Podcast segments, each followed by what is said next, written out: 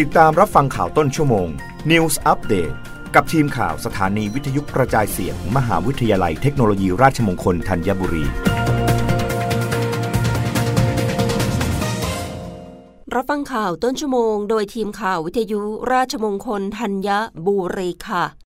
รัฐมนตรีว่าการกระทรวงพาณิชย์ สั่งการกรมการค้าภายใน ดูแลราคาบะหมี่กึ่งสำเร็จรูป หลังผู้ประกอบการขอปรับขึ้นราคาเนื่องจากต้นทุนสูงขึ้น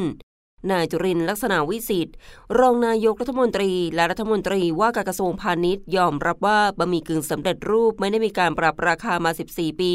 และผู้ประกอบการเคยขอปรับราคามาแล้ว แต่กรมการค้าภายในยังไม่อนุญาต เพราะต้องพิจารณาผลกระทบที่จะเกิดขึ้นกับประชาชนด้วย ส่วนที่ผู้ประกอบการขอขึ้นราคาเป็นซองละ 8 บาทมองว่ามากเกินไป เพราะกระทบผู้มีรายได้น้อย จึงได้ให้กรมการค้าภายในพิจารณาต้นทุนการผลิตอย่างละเอียด เพื่อไม่ให้กระทบทางผู้ผลิตและผู้บริโภค รายงานข่าวแจ้งว่าผู้ผลิตบะหมี่กึ่งสำเร็จรูป 5 ยี่ห้อ ทั้งหม่าม่า ซื่อสัตย์ไวไวยำยำและนิชชิน รวมตัวเข้าชี้แจงต้นทุนต่อกรมการค้าภายในกระทรวงพาณิชย์ในวันนี้ หลังจากไม่ได้รับการอนุมัติให้ขยับขึ้นราคายาวนาน 15 ปี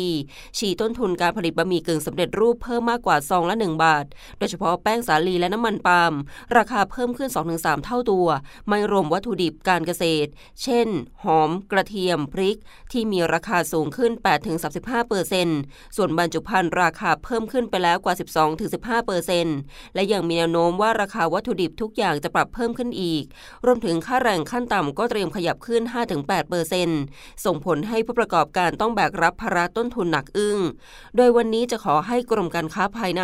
พิจารณาให้ปรับราคาจำหน่ายเพิ่มขึ้นได้ซองละ 2 บาท ซึ่งจะทำให้ราคาจำหน่ายจากซองละ 6 บาทเป็นซองละ 8 บาท ขีดเส้นขอทราบผลภายใน 3-4วัน ซึ่งหากกรมการค้าภายในยังประวิงเวลาไม่ยอมให้ปรับราคาขาย ผู้ผลิตคงต้องหันปรับสัดส่วนการส่งออกไปต่างประเทศมากขึ้น จาก 25-50%เปอร์เซ็นต์เป็น 40-70%เปอร์เซ็นต์เนื่องจากต่างประเทศไม่มีการควบคุมราคาเหมือนในประเทศไทย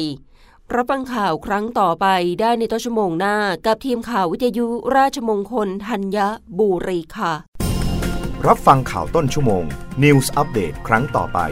กับทีมข่าวสถานีวิทยุกระจายเสียง มหาวิทยาลัยเทคโนโลยีราชมงคลธัญบุรี